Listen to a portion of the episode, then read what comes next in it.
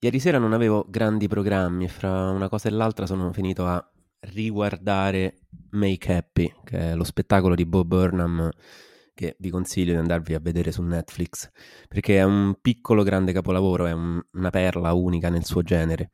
È uno spettacolo mh, sulla performance, cioè sul senso stesso dello spettacolo, dell'arte performativa, sul senso che hanno gli spettacoli di quel tipo, della commedia, della comicità e soprattutto della sua ansia o in generale dell'ansia che coglie chi poi si ritrova a dover salire su un palco, quindi le paure, l'angoscia nel dover intrattenere un pubblico. Dice lui, eh, per dare al pubblico ciò che non si è in grado di dare a se stessi. Penso mh, mm, che il Giro d'Italia, per chi lo corre, per chi lo racconta, possa rientrare in questo calderone, in questa grande metafora.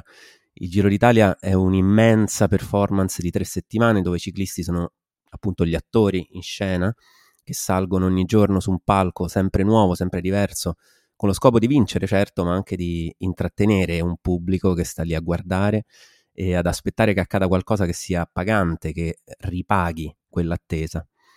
In misura minore è una lunga performance anche per noi che abbiamo deciso di parlare del Giro d'Italia, di raccontarlo e di analizzarlo.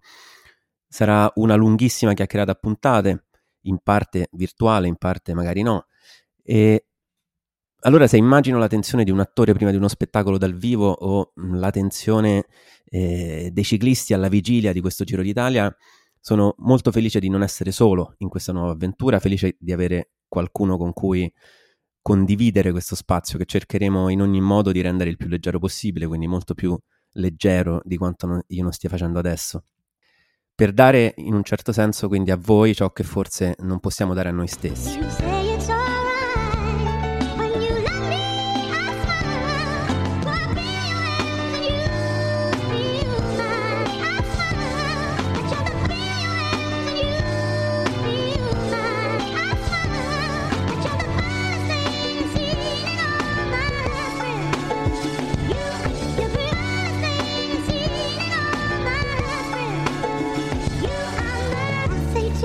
Benvenuti quindi a Fuori Tempo Massimo, il nuovo podcast di Fenomeno che arriva con un paio d'anni di ritardo sulla scena dei podcast sul ciclismo, ma meglio tardi che mai. Io sono Umberto Prete Martinez e qui con me c'è Gabriele Gianuzzi. Ciao Gabriele. Ciao Umberto, ciao a tutti, è un piacere essere qui con te, è un piacere, come dicevi giustamente te, provare a dare agli altri quello che non riesco a dare a me stesso. In questo caso la gestione dell'ansia un po' non la sento tanto mia, però dai, speriamo che insieme riusciremo a, a gestirla nel miglior modo possibile.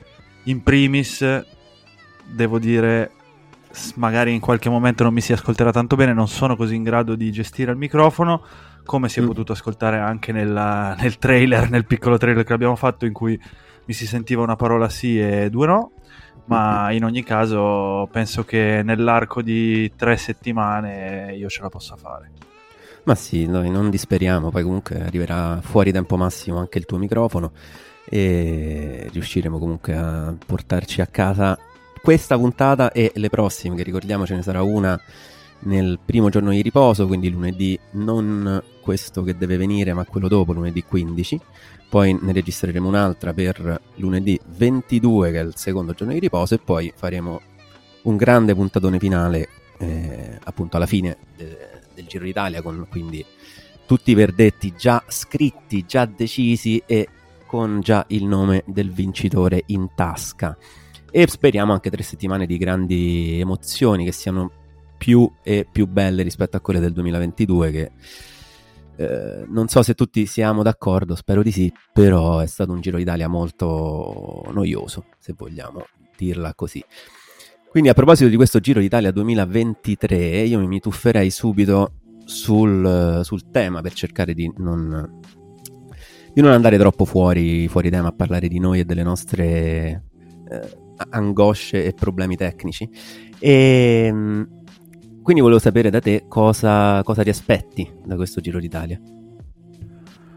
Non mi aspetto niente, e mi aspetto tutto, eh, nel senso che come sempre quando parte il Giro d'Italia c'è una grandissima attesa, eh, dire a priori che mi aspetti fuori d'artificio, i fuochi d'artificio, i fiori d'artificio non sono ancora stati inventati purtroppo. È, è molto, sarebbe molto facile perché un po' sì, me l'aspetto, il percorso è bello, i protagonisti ci sono, però dall'altra parte c'è la grande incognita che sono queste tre settimane lungo, lungo lo stivale, che sono tutti quei piccoli problemi tecnici che possono arrivare per il giro ma anche per i corridori e quindi, e quindi preferisco non avere aspettativa per non rimanere deluso. L'anno scorso avevo grandi aspettative che poi non si sono rivelati, rivelate tali, quindi io parto così, non so, tu come parti invece? Io invece parto carichissimo perché... Mm, allora, intanto perché mm, i protagonisti che ci sono quest'anno mi piacciono tantissimo, molto più rispetto a quelli dell'anno scorso senza mancare di rispetto a quelli dell'anno scorso, eh, per carità, però mh, mm, diciamo che il livello medio della start list di quest'anno mi sembra eh, enormemente più alto rispetto a quello dell'anno scorso, quindi mi aspetto cose migliori, ecco, essendoci un tasso tecnico migliore.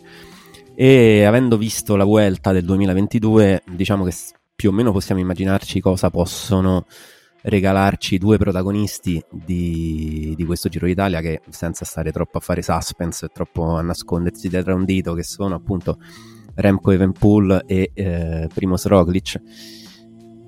Avendoli visti appunto alla Vuelta darsi battaglia giorno dopo giorno salita dopo salita e tappa dopo tappa io mi aspetto che il giro di quest'anno sia comunque un giro più interessante rispetto a quello dell'anno scorso e spero quindi che entrambi riescano soprattutto Roglic riesca ad arrivare al, alla fine di questo Giro d'Italia, visto il rapporto un po' strano suoi, che ha con i grandi giri che ultimamente ne ha conclusi un po' pochi, però quelli che ha concluso comunque li ha vinti, quindi tanto di cappello.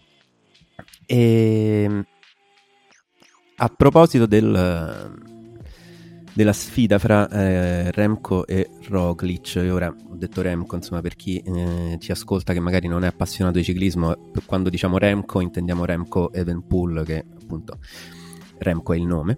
E secondo te sarà una sfida fra loro due o, mm, o magari c'è qualcos'altro che ci possiamo aspettare o magari fanno la fine di di Nibali e Roglic nel 2019 che poi arriva Carapaz e se li, e se li mangia tutte e due poi ovviamente Carapaz non c'è ma chi per lui?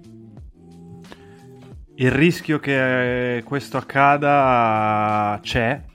Me lo chiedevo oggi pomeriggio mentre stavo riflettendo proprio su questo duello. È molto difficile nel senso che sia Roglic che Evenepoel prendono parte a questo giro con l'unico obiettivo di vincere e, e sono due che comunque ci hanno abituato a raggiungere gli obiettivi che si sono che si prefissano ecco. quindi arrivano entrambi molto carichi forse più carico Evenepoel che non, che non Roglic Roglic con la, ancora forse l'incognita delle botte prese l'anno scorso, botte nel senso delle cadute e del, dei relativi infortuni che si è portato dietro, con l'incognita di non aver mai vinto un grande giro che non sia la Vuelta, di cui però ne ha vinte già tre, e con l'incognita di aver corso pochino quest'anno, pur avendo dominato ovunque abbia corso, che poi sono la Tirreno Adriatico e la Volta Catalogna contro Evenepoel. Quindi mh, mm, mi aspetto loro due grandissimi protagonisti. Chissà che qualcuno degli altri non possa fargli lo sgambetto e insidiarsi. Certo è che loro devono sbagliare. Quindi se non sbagliano niente, penso che sia molto difficile che si inserisca qualcun altro. Sì, ma, ma guarda, anch'io sono d'accordo. In realtà era una domanda abbastanza retorica perché mi sembra per lo stato dell'arte insomma, attuale che siano due ciclisti che hanno un, un livello superiore, a, a, nettamente superiore a quello della concorrenza, che comunque non è mh, da buttare via, eh, ecco, perché comunque ci sono uh, Vlasov, uh, lo stesso Caruso, appunto, che nonostante l'età che avanza, comunque è sempre un ciclista molto solido. Poi in squadra lui ha Buitrago, che invece è l'esatto opposto, esatto opposto nel senso che è un giovanissimo che dobbiamo ancora scoprire, cioè Jack Haig, sempre nella Bahrain, eh, tipo Pinot, che ancora non avevamo citato in questo podcast stranamente, e, e, via dicendo, insomma, ce ne sono di, di ciclisti abbastanza interessanti e lasciando perdere la Ineos che ha 3-4 nomi secondo me molto interessanti. E in ogni caso, però, appunto, come dicevo all'inizio, quei due lì sono superiori a tutti gli altri, ma sono anche due che, che hanno già vinto.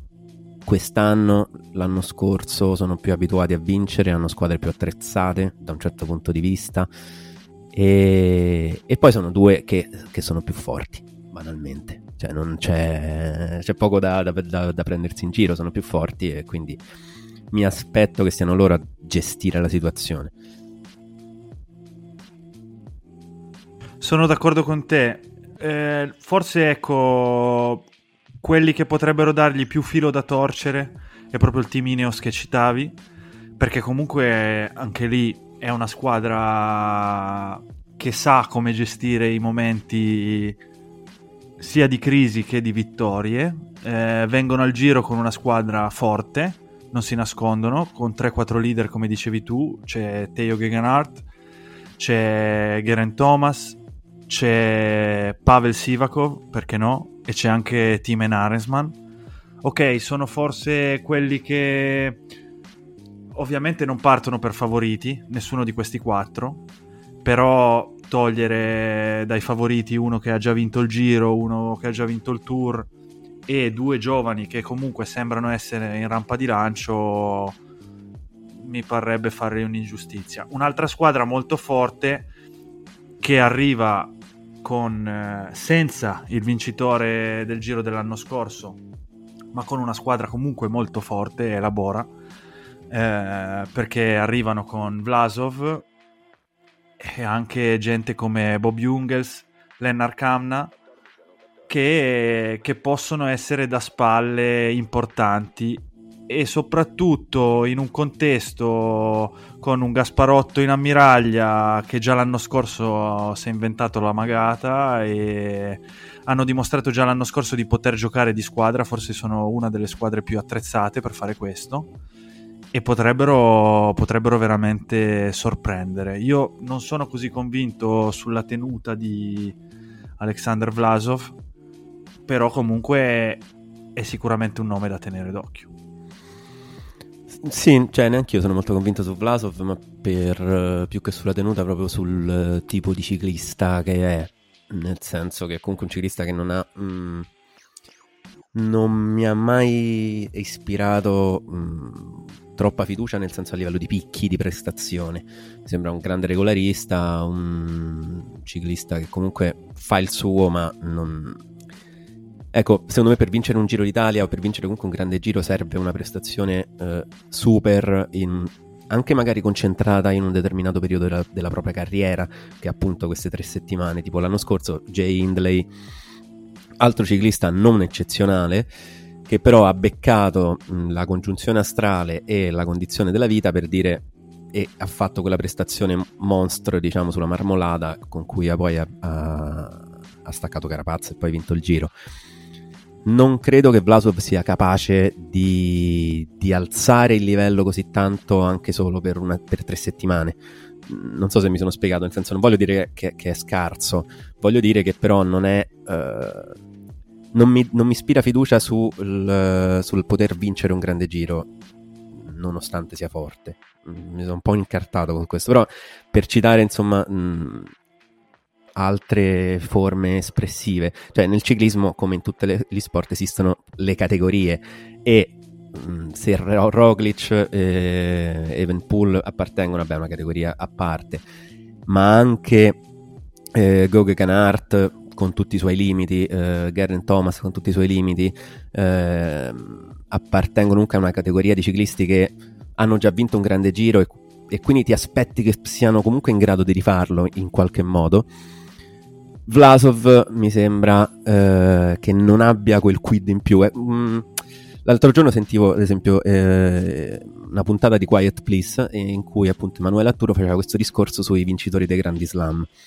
E secondo me il discorso è molto simile, nel senso che eh, loro poi davano un po' forse per scontato il fatto che comunque eh, quando un tennista vince un grande slam, eh, poi anche nel parlarne, anche nella mentalità che, e anche nel gioco, diciamo, ti aspetti che lui sia capace poi di, di ripetersi o comunque fra i favoriti di un grande slam dici eh, scusa di uno slam, ho detto un grande slam, vabbè non mi ricordo, non sono un esperto di tennis, comunque di un torneo di quelli US Open, eh, Roland Garros e via dicendo, ti aspetti che comunque sia in grado di rivincerlo. E secondo me vale la stessa cosa con i grandi giri nel ciclismo, cioè quando un ciclista di, uh, quanti anni ha Vlasov, 26, 27, che arriva a questo punto, 27, che arriva a questo punto della sua carriera senza mh, essere mai stato veramente un fattore nei grandi giri, non, io non mi aspetto che lo diventi adesso. Ecco. Poi può fare un'ottima classifica, certamente, ma non mi aspetto da lui, eh, felice di essere smentito fra tre settimane, ma non mi aspetto da lui quel, eh, quel salto, quello scatto. Ecco, mettiamola così. E invece che cosa ti aspetti da Joao Almeida, uno dei altri papabili favoriti che non abbiamo ancora nominato? Eh, tosta Joao Almeida, perché Joao Almeida è un, è un, un ciclista molto regolare, non, che è molto difficile da staccare, ma è molto difficile anche che lui ti stacchi in un certo senso.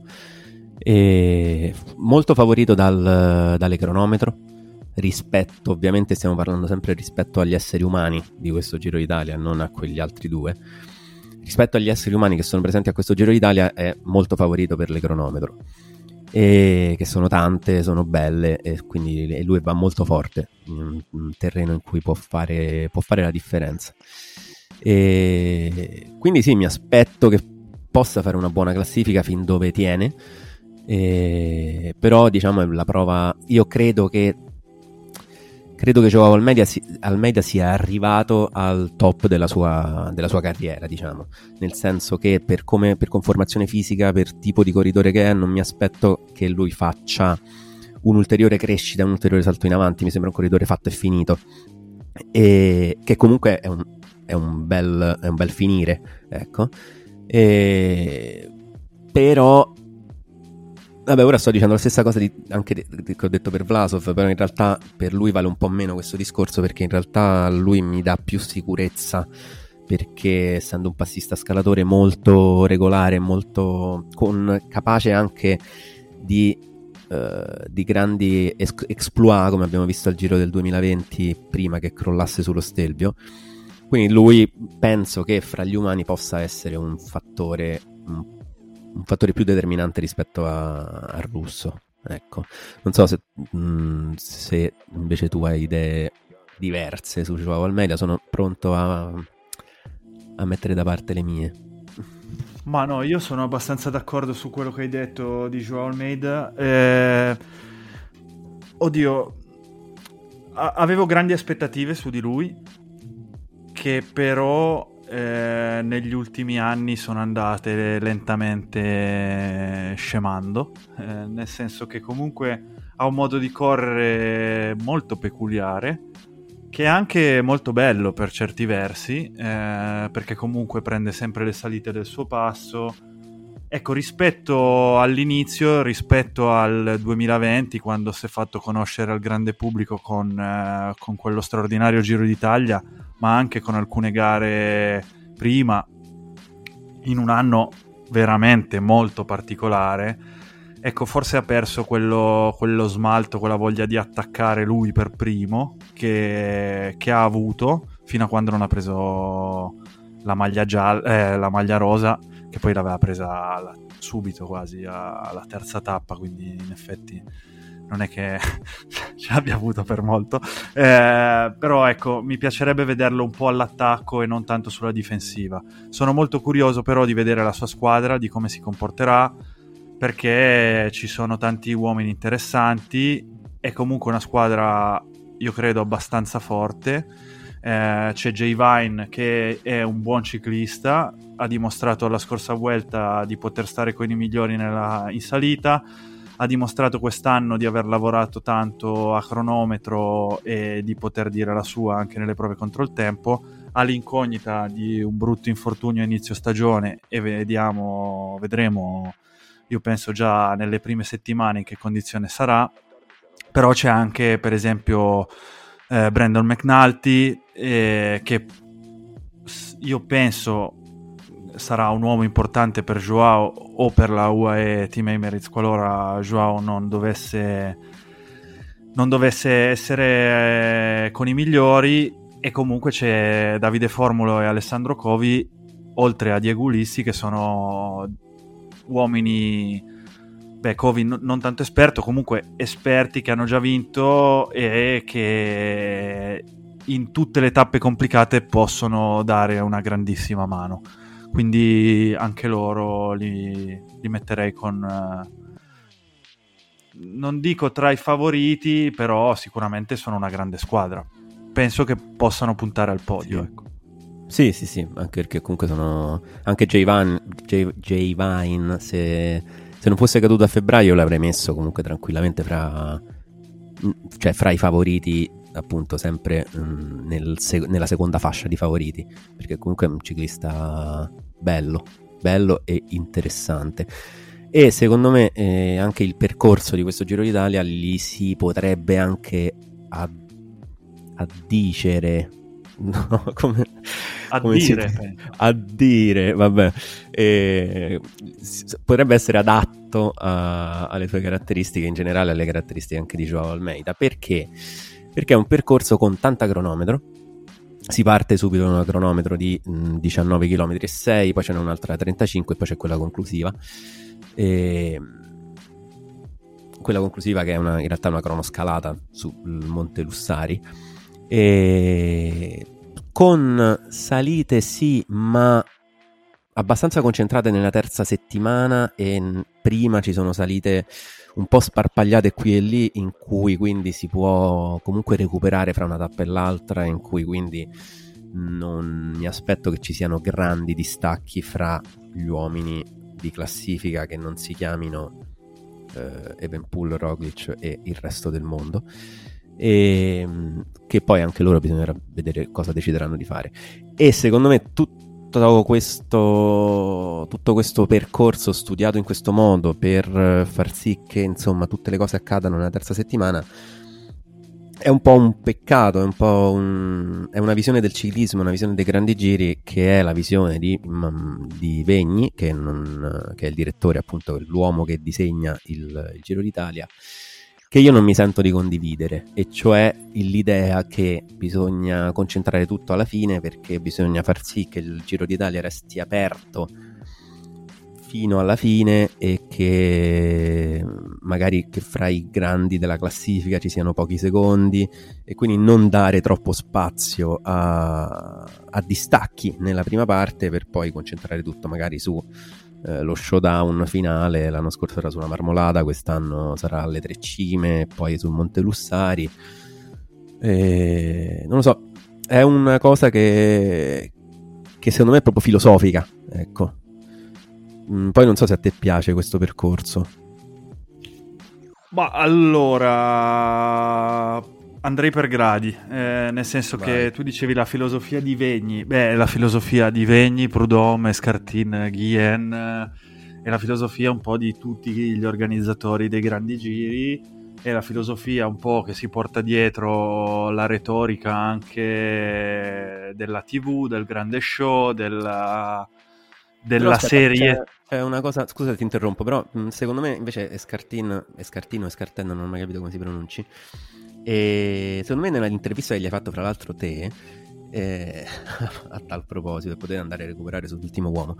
Nell'intervista che gli hai fatto te l'anno scorso, lui dice una cosa un po' diversa, cioè nel senso la sua filosofia è che tutto deve rimanere aperto fino al finale di tappa, da quello che mi ricordo, cioè nel senso che a livello televisivo tu comunque devi avere quella mezz'ora, 40 minuti, un'ora in cui fai succedere cose però poi il, il, disegno del, e quindi il disegno delle tappe della volta è fatto in questo modo, muretti e via dicendo. Però il, su- la grande differenza è che invece eh, la Vuelta è disegnata con tante montagne nella seconda settimana dove succedono cose e poi nella terza settimana magari un po' più scarica o comunque con tappe un po' più vallonate, un po' più collinari in cui si può fare casino ma non c'è, ma non ti bloccano, ecco, non bloccano i favoriti dall'idea ah no, non faccio niente qua perché fra una settimana ho la marmolata. Mentre è esattamente la filosofia di Vegni, cioè dire io ti metto le tre cime di Lavaredo, il Monte Lussari, eh, Lussari alla fine e però quindi tu di conseguenza nella seconda set- ti svuoto un po' la seconda settimana perché voglio che tu il casino lo faccia lì sopra, in quelle due o tre tappe lì. Sì e no, sì, so- sono d'accordo in parte, nel senso che comunque se andiamo a riprendere la Vuelta dell'anno scorso io penso che le grandi aspettative degli organizzatori fossero sulla tappa finale a Navaserrada. Però vabbè, eh, lì dipende come al solito, ecco, e qui andrei al secondo grado della discussione, alla fine inserendo eh, un, un grande leitmotiv del giro, io voglio, voglio inserirne il più possibile in questo podcast, lo dico già alla primissima puntata. Vai. Un grande giro non lo fa il percorso, lo fanno i corridori.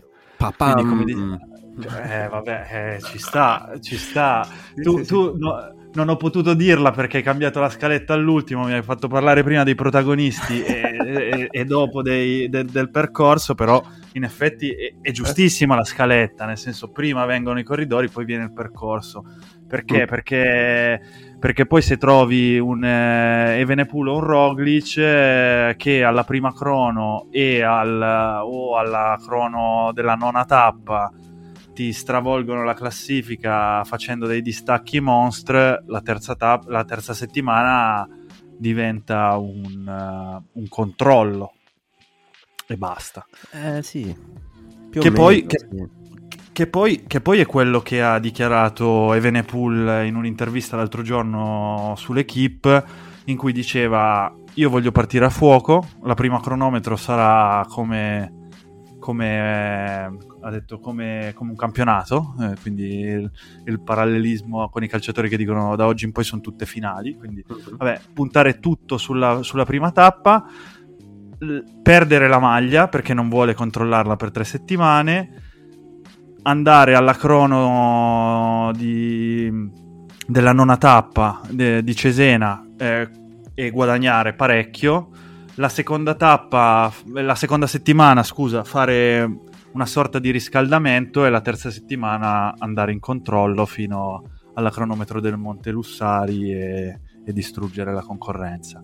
Vediamo se i, i suoi avversari glielo, glielo concederanno, proveranno a mettergli il bastone tra le ruote. Qui entrano in gioco tutte quelle che abbiamo elencato come seconde linee, perché se questo piano io penso possa essere molto simile a quello di Primoz Roglic, eh, tutti gli altri, tutti quelli che non vanno forte come loro a cronometro, dovranno inventarsi sicuramente qualcosa. Certo, è vero, quest'anno il terreno per inventarsi qualcosa è concentrato nella terza settimana, però anche nella seconda già ci sono un paio di tappe che, che potrebbero fare la differenza. Penso a quella che si arriva a Cran Montana passando per il Gran San Bernardo e penso alla tappa che conclude la, settima- la seconda settimana domenica la Seregno Bergamo eh, in cui ci sono parecchie salite e ci sarà molto caos secondo me perché sono tante salite una di seguito all'altra, eh, se ne finisce una, si ricomincia un'altra e secondo me controllare la corsa lì, se qualcuno vuole provare a fare la corsa, sarà molto complicato. Non lo so, a me invece la Serenio Bergamo piace poco. Eh, però in generale il percorso del giro, nonostante eh, la mia posa da uh, anti-vegni che porto avanti con orgoglio e anche con una certa dose di sfacciataggine da qualche anno. E ehm, niente di personale, ma insomma. E pregiudizi, però, ciò, pregiudizi. Pregiudizi e pregiudizi. Però, però ecco, eh, a me il percorso di quest'anno comunque non dispiace, anzi, mi piace senti come l'ho detto con che con, con, con, mi piace perché è, è difficile eh, pronunciare questa frase. E, però, però appunto quello che io critico non è tanto il percorso in sé, ma appunto il pensiero di Mauro Vegni che c'è dietro quest- al disegno di questo percorso. E lo so che uno potrebbe dire sti cazzi, un beh, sti cazzi de- de- della filosofia di Mauro Venni se poi il percorso è bello.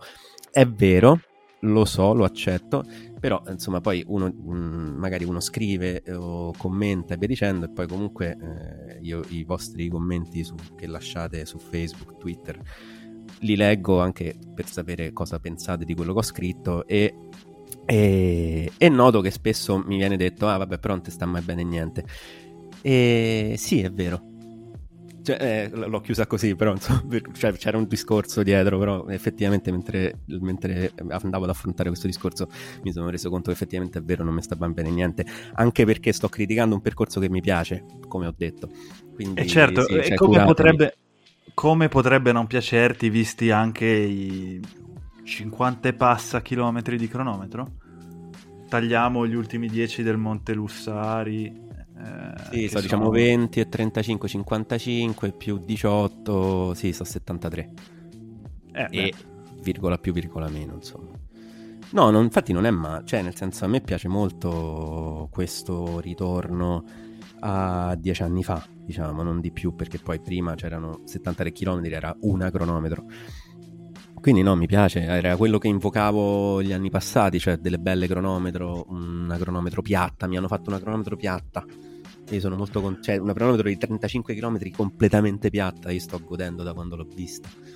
Tra, l'altro, tra l'altro alla fine della prima settimana, quindi dici non è neanche che vogliono tenerla su spa... cioè lì c'è il rischio veramente che da quel giorno in poi la classifica sia, non dico chiusa, ma...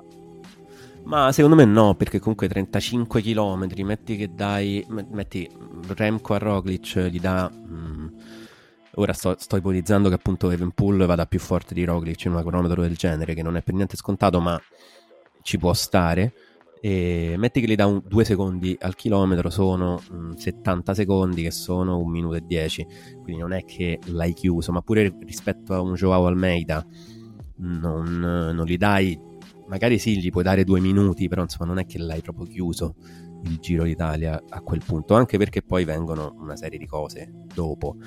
Però può dare una botta sicuramente cioè lì in quel punto lì quello è un bello spartiacque sì sono d'accordo in ogni caso, io per dare il mio giudizio su questo, su questo percorso di questo Giro d'Italia mi sono buttato lì cinque criteri eh, che vorrei affrontare con te e con tutti quelli che non si sono già stufati dei nostri rant eh, contro il percorso e contro gli organizzatori dei grandi giri, che sono cinque criteri molto, molto semplici e che si rifanno un po' a quell'intervista che citavi. Nel senso che per disegnare un grande giro eh, purtroppo non è che si prende la cartina dell'Italia e si uniscono i puntini e dici sì passo da lì perché mi piace quella trattoria questo sarebbe un grande giro che farei io e un giorno mi piacerebbe organizzare un grande giro in questo modo ma non è proprio così. Quindi li metto, li metto giusto in fila. Vabbè c'è un primo criterio che è quello diciamo politico.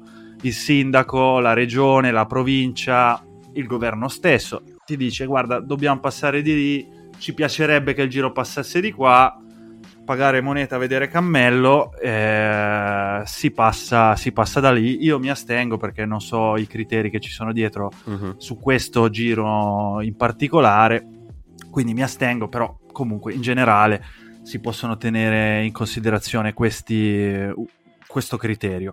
Poi ci può essere il criterio della sostenibilità, tutti i grandi giri, ma come tutte le grandissime aziende, grandissime, grandi, piccole, medie, come tutte le aziende, eh, deve portare il vessillo della sostenibilità avanti eh, perché chiunque abbia un minimo di coscienza lo richiede. Ecco, in questo caso forse il giro ha un po' floppato, eh, nonostante abbia ridotto i trasferimenti tra una tappa e l'altra, che era uno dei grandi vulnus storici del, del Giro d'Italia, degli anni passati in cui i corridori si lamentavano di questi trasferimenti infiniti tra una tappa e l'altra. Ecco, da un punto di vista della sostenibilità sono stati ridotti e di molto, eh, però c'è quel mega trasferimento per andare a chiudere il giro a Roma che veramente mi sembra un qualcosa di proprio anti, antistorico anche, cioè proprio non lo so, non mi, è, non mi, piace, non mi va giù, non perché non mi piace Roma. Eh, chi dice lo fa il Tour de France da sempre, non mi piace neanche nel Tour de France, anche se non è Tour... vero. Il Anche Tour se, esatto. in treno, non in aereo. Vabbè, ma in, in ogni caso, comunque, bene o male, negli ultimi anni stanno cercando anche di cercare montagne alternative per non, fare, per non avere un ultimo trasferimento così lungo. E qui anche secondo me cioè, si potrebbe anche fare un percorso all'inverso con magari l'Appennino nella terza settimana che potrebbe dare molto gioco eh, anche dal punto di vista sportivo. Quindi arriviamo al criterio sportivo. Il criterio sportivo penso che quest'anno nessuno si possa lamentare. C'è tanta cronometro, molta più cronometro del passato, molta più cronometro che negli altri grandi giri.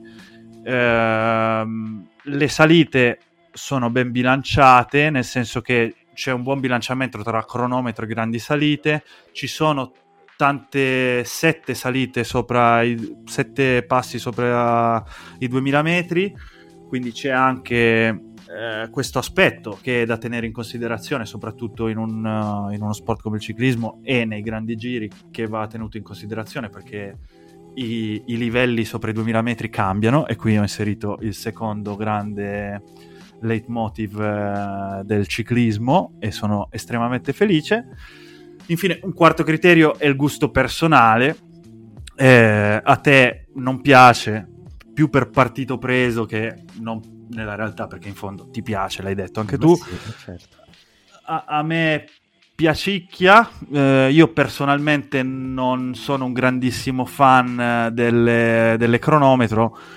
Eh, quindi dal punto di vista personale mi piacicchia, mi manca una grande tappa completamente piatta eh, sulla via Emilia. Eh, mi manca qualche muretto in più, anche se il Lussari è una grande goduria. Ho visto qualche, qualche spezzetto di salita in un servizio su Telefriuli che veramente mi ha fatto godere.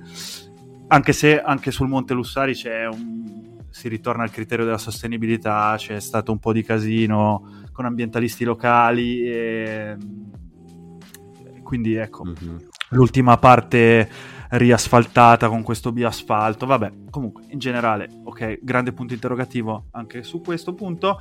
E infine il punto economico cioè gli sponsor che pagano per vedere il, il proprio giro. E su questo io penso che il, il Giro d'Italia abbia fatto veramente un miracolo a giudicare dal, dal comunicato stampa che è uscito l'altro, l'altro giorno. Eh, sono 84 gli sponsor di questo Giro d'Italia e se mi permetti io ruberei due minuti per, per fare veramente un, una lista veramente lisergica.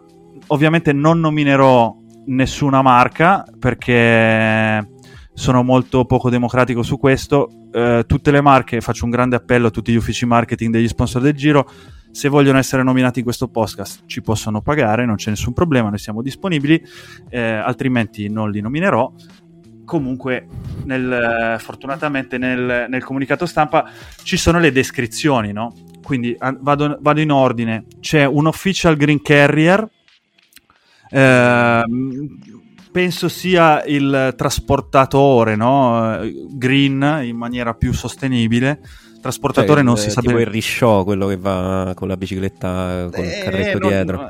Eh, non è il risciò, però comunque va, va, diciamo a energia elettrica. Okay. Poi c'è l'official timekeeper. Eh, vabbè, questo c'è in tutti i grandi giri. Sì. Eh, quest'anno è cambiato, tra l'altro, speriamo che che, che, siano, che siano di, di livello precisi. esatto, un po' più precisi. C'è un vino ufficiale, non potrebbe Buono. mancare. Eh, ecco, su questo però permettimi, da grande amante degli spumanti, io siccome l'Italia ha un patrimonio di spumantistica incredibile, in ogni regione, in ogni piccolo paesino trovi il vino locale, ma anche lo spumante locale, sarebbe bello un grande giro che unisca lo spumante di tutte le regioni che sul podio invece di darti sempre il solito ce ne sia uno specifico, quello sarebbe una grande chicca. Uno per tappa. Magari, eh, magari ci arriveremo, ci arriveremo, probabilmente. Poi c'è un lifestyle partner, che comunque il lifestyle è importante. Mm, ok. Penso sia l'abbigliamento tecnico di tutte le persone a seguito della Corsa Rosa. Ah, ok, ok, ok. Lifestyle si dice. Okay, lifestyle. Eh, poi c'è l'acqua ufficiale, giusto? C'è... comunque rimanere idratati è sempre molto importante, lo dico anche al pubblico che ci ascolta da casa. Esatto, cioè, e, e, c'è poi anche un account Twitter che dovete seguire che vi ricorda di bere acqua ogni giorno, di, di, di idratarsi correttamente. C'è un nutrition partner, perché comunque la nutrizione è fondamentale, poi in uno sport come, come il ciclismo è, è diventato eh, uno di quei famosi marginal gains di cui si sente spesso parlare. Parlando di nutrizione, c'è logicamente un cioccolato ufficiale. Buono. Il Giro d'Italia non poteva non avere la bici ufficiale, due media partner, la macchina da caffè ufficiale, perché che niente con cioccolato unisce... comunque. Esatto, e poi niente unisce e divide l'Italia e gli italiani come il caffè c'è un information technology partner, uh, c'è la pasta ufficiale, logicamente, Beh. essendo in Italia. C'è un grande produttore di salumi che però non è stato definito salume ufficiale del giro. Non so se è perché non hanno pagato abbastanza o se non sapevano decidere se essere il salame ufficiale, il prosciutto cotto ufficiale, non lo so. Eh, problemi loro. C'è un learning partner fondamentale perché comunque il giro è scoperta, in, apprendimento in generale, un official, interte- un, un official entertainment partner eh, perché logicamente l'entertainment è il Giro d'Italia è corretto alla fine tempo libero, svago e, e poi lo dicevamo all'inizio, no? comunque è una grande performance. Esatto. C'è il training partner perché comunque l'allenamento è fondamentale. Mm il mobility partner e la moto ufficiale. Non so perché uno sia, mobili- sia mobility partner e l'altro in italiano, probabilmente per non far vedere che sono tutti più o meno la stessa cosa. Comunque va bene così. Ci sono due eh, produttori di patate, eh, uno patatine fritte, l'altro patate immagino da purè o da gnocchi, non lo so, comunque ce ne sono due e non sono patate ufficiali del Giro d'Italia. Eh, ah, c'è, c'è, la birra ufficiale, che è una birra trappista belga. Eh, e poi anche lì si può aprire il grande dibattito, ma le trappiste non, non sono eh, associazioni senza scopo di lucro, non lo so. Comunque, eccoci, eh, official partner. Eh, c'è il casco ufficiale e qui c'è la genialata. Subito sotto c'è Official Eyewear and Helmet Partner, quindi occhiali e caschi, però l'hanno messo in inglese quindi ce ne sono due, due caschi ufficiali. Perché l'abbigliamento dei motociclisti, l'altro dei ciclisti. È possibile, è possibile. Eh, come te la dir giro questa cosa. Ci sono gli abbigliamenti da moto ufficiale ehm, e, poi, e poi il gran finale Uh-huh. Eh, il gran finale è pistacchio e mandorla ufficiale del, del Giro d'Italia. Eh, e tu mi dirai, mh, mm, è un omaggio alla Sicilia, grande dimenticata di questo giro? No, perché è un'azienda che, se non vado errato, è californiana, comunque straniera. Però ecco, non so se queste eh. pistacchie e mandorle ufficiali eh, saranno presenti in tutti i villaggi eh, di tappa, immagino di sì. Se qualcuno li prova, eh, che ce ne mandi eh, la sua recensione. Ecco. Ah, che ce ne mandi qualcuno, io pensavo. No, fra l'altro mandorla buona, molto buona, ma la pasta di mandorle fa schifo e mi assumo la responsabilità di quello che sto dicendo. Pistacchio molto buono, ma vabbè, il pistacchio ormai ha eh, indiscutibilmente rotto le palle, però molto buono. E secondo me meglio la mandorla frutto rispetto al pistacchio frutto, meglio il pistacchio, i derivati del pistacchio rispetto ai derivati delle mandorle. Vabbè, questa era una sì. mia riflessione queste cose le puoi fare. C'è un altro podcast di fenomeno che si chiama Pendolino in cui fanno queste cose qua. Eh, puoi chiedere ospitalità lì, è molto probabile che te la, che te la diano. Non lo so, è molto probabile non lo so in effetti. Eh. No, non credo. Beh, sono... Però posso suggerire un power ranking sulla frutta secca. Non so se l'hanno già fatto. Ma tanto... Sì, comunque ti, ti confermo che eh, sono californiane. Mm-hmm. Ok, e le portano dalla California? Ne dubito, dai, magari le prendono in Sicilia. Beh, ne dubito anche di questo. Ci sarà il Green Carrier che probabilmente è per trasportare le mandorle e i pistacchi. Giusto. E tutto si tiene, come direbbero i francesi. Bene, fatta questa carrellata sugli sponsor, eh, mi ha schizzato il volume su Fatta, vero? Quindi fa- lo ridico, fatta questa carrellata su, sugli sponsor, e che magari diventerà un appuntamento fisso delle nostre rubriche puntatiere. Io non so più parlare italiano oggi. Dovete capire che eh, arrivato a un certo punto di sopportazione della mia esistenza, poi comincio a non saper più dare un nome alle cose che mi circondano in quanto le rifiuto. E detto questo, visto che la prossima volta che ci sentiamo sarà eh, per noi lunedì, lunedì, ripeto, non questo, ma quello dopo, e, ehm, quello dopo, ovvero il 15. E io direi di passare rapidamente in rassegna le prossime tappe, almeno quelle più interessanti, in modo da una da dire ai nostri ascoltatori quando possono lavorare e quando invece devono mettersi in smart working a far finta di lavorare mentre guardano il Giro d'Italia. Cosa che io non faccio. Lo dico mm, a, insomma a scanso di equivoci nel caso qualcuno che non deve sentire questo podcast lo stia ascoltando. Partiamo con un cronometro primo, il primo giorno, subito, che non è un cronoprologo perché i cronoprologo sono solitamente molto più brevi, ma è una cronometro vera e propria di quasi 20 km in cui appunto se facciamo i conti come li facevo l'altra volta la, parlando della, la, della, cronometro di 35 km diciamo due secondi al chilometro che Remco dà a Roglic potrebbe già qui accumulare una quarantina di secondi anche se essendo una cronometro più breve il distacco potrebbe eh, comunque diciamo contenersi sul secondo e mezzo il secondo al chilometro in quanto insomma va bene non entrano in gioco fattori come la resistenza e quant'altro ma eh, prima maglia rosa? Filippo Ganna. Spam. Eh, sì, è la sua distanza in effetti. Eh. Ci sta, dai, alla fine lo strappetto finale non penso che possa pregiudicare un buon risultato da parte sua.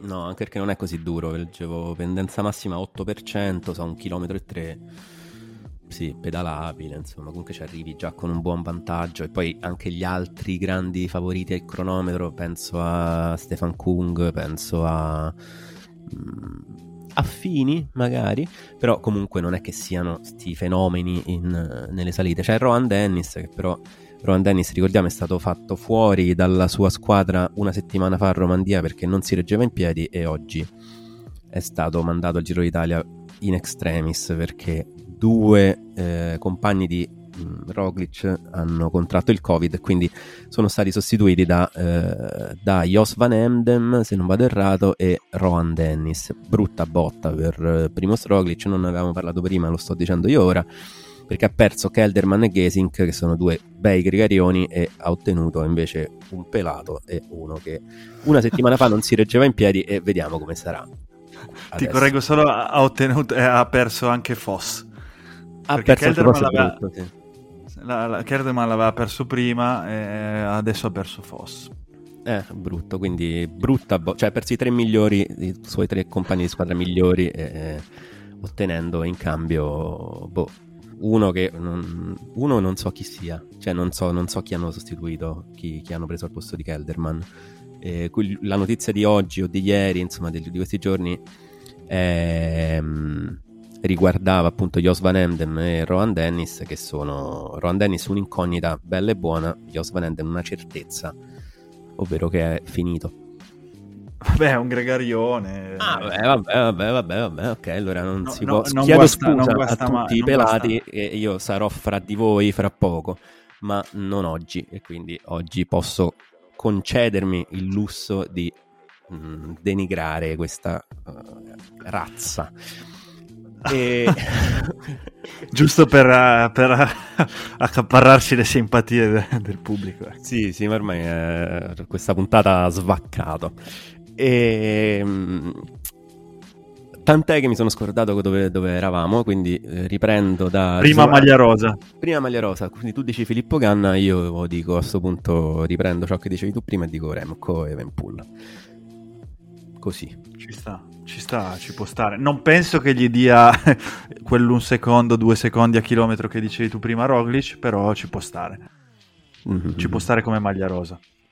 Sì, sì, sì. Beh, comunque lui è uno che a cronometro va molto, molto forte. E poi ci sono delle varie tappe per sprinter eh, durante sparse in questi dieci, primi dieci giorni di, di Giro d'Italia, saranno tante comunque pure alla fine.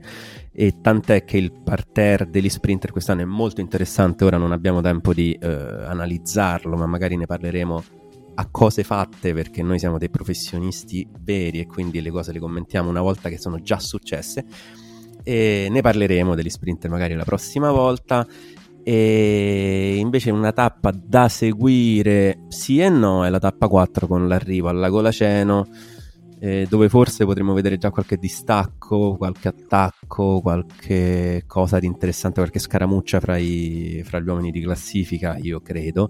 Così come alla tappa 7 che invece è venerdì 12 con l'arrivo sul Gran Sasso anche lì niente di trascendentale secondo me ma comunque è interessante seguirli ecco se mm, avete modo di vederle segnatevi questi due giorni sul calendario che sono appunto la tappa 4 che non mi ricordo che giorno è martedì martedì e venerdì ecco secondo me sono le tappe da vedere di questa settimana Sono le due tappe dove non capiremo chi può vincere il giro, ma capiremo. Per, per raggiungere il terzo. non può più vincere il Giro d'Italia Eh sì, eh sì, queste sono le classiche tappe. Secondo me, eh, e qui mi, mi lancio, la quarta tappa sarà un bello sprint in salita tra, tra Roglic e Venepool, con eh, Roglic che, che batte tutta la concorrenza, che roglifica la concorrenza come dice giustamente Daniel Fribb su The Cycling Podcast e la tappa, la tappa 7 beh, si, arriva, si arriva a 2000 metri oltre sopra i 2000 metri neve permettendo perché ci sono dei video pazzeschi della- del Gran Sasso completamente innevato. Sarà, se si riesce ad arrivare sarà un gran bello spettacolo. Sì, gli ultimi 4-5 km comunque sono costantemente sopra il 7-8% con punte anche al 10-11 e gli ultimi que- quella parte lì comunque viene dopo una- un lunghissimo diciamo falsopiano comunque salitella al 4% 3-4% e comunque siamo già a 1600 1700 1800 metri di altezza dove comunque eh, la, la- la rarefazione dell'ossigeno si fa sentire. E, e niente a, tal- a proposito di rarefazione dell'ossigeno eh, l'ossigeno nel mio cervello sta cominciando a bruscamente a calare come potete aver intuito dalle mie proprietà di linguaggio che sta mh, declinando minuto dopo minuto quindi ti lascio la parola e puoi dire quello che vuoi. Niente. Qualcosa. avevo il, microfono, avevo il microfono spento Ecco. Però ci tenevo a ricordare che. eh beh, quello l'ho detto subito.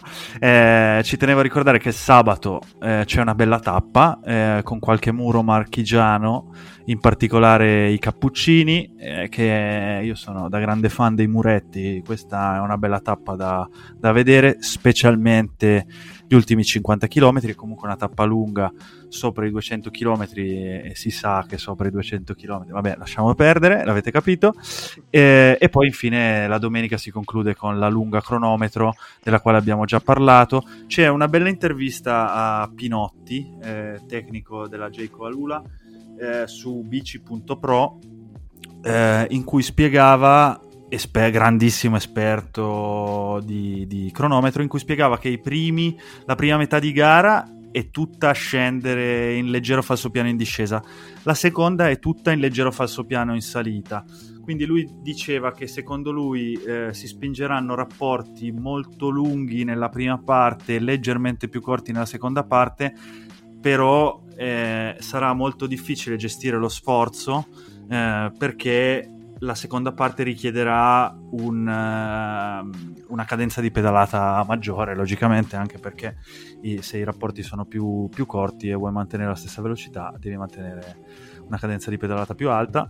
E quindi sarà molto interessante um, vedere come l'affronteranno gli specialisti. Questo è un cronometro assolutamente per specialisti ho perso gli ultimi minuti conclusivi eh, in cui volevo parlare dell'ultimo giro di Thibaut Pinot. Thibaut Pinot che si affaccia a questo Giro d'Italia con l'ambizione di stare con i migliori e non me l'aspettavo, l'ha, l'ha confermato eh, oggi mentre vi parliamo, è mercoledì in conferenza stampa. Ha detto che gli anni passati, l'anno scorso in particolare, ha provato a vincere qualche tappa dalla fuga, ma non è una condizione che gli si addice particolarmente.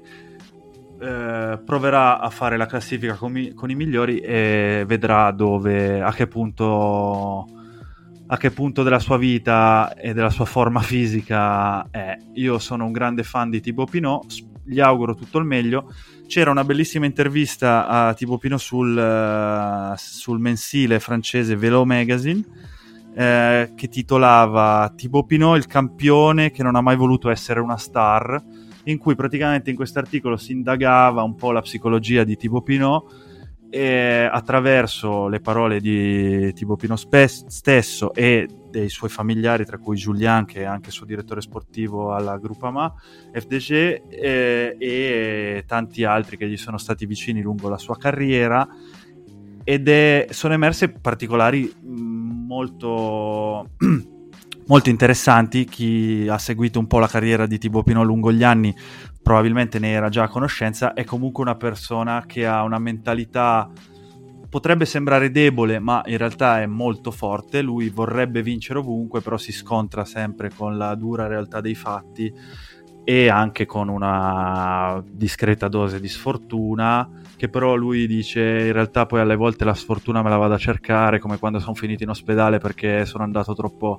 a fondo nelle ultime tappe per cercare il podio al giro oppure come quando mi sono infortunato stupidamente nel dannato uh, tour del 2019 eh, potessi dimenticarmelo in questo istante. Ehm, ecco, è una bellissima intervista a cuore aperto di Tipo Pino dove Tibo stesso eh, si chiedeva il perché tanta gente fosse appassionata a lui, alle sue vicende ciclistiche e diceva che questa cosa gli generava una sorta di pressione interna, emotiva molto forte che col tempo ha imparato a gestire, che però comunque tutt'oggi non riesce a gestire del tutto eh, c'è tra la gente che va a casa sua a suonargli la gente che lo ferma al ristorante, la gente che logicamente lo ferma anche alle corse, diceva che faceva molto fatica a gestire questa cosa. Ecco, eh, non lo so se sarete lungo il percorso, eh, animatelo dolcemente in modo che possa gestire la pressione nel migliore dei modi e possa donarci altre grandissime soddisfazioni. Ecco, sono riuscito a dire. Speriamo la sua rubrica su tipo Pinoveri, te l'ho lasciata fare fino in fondo, guarda.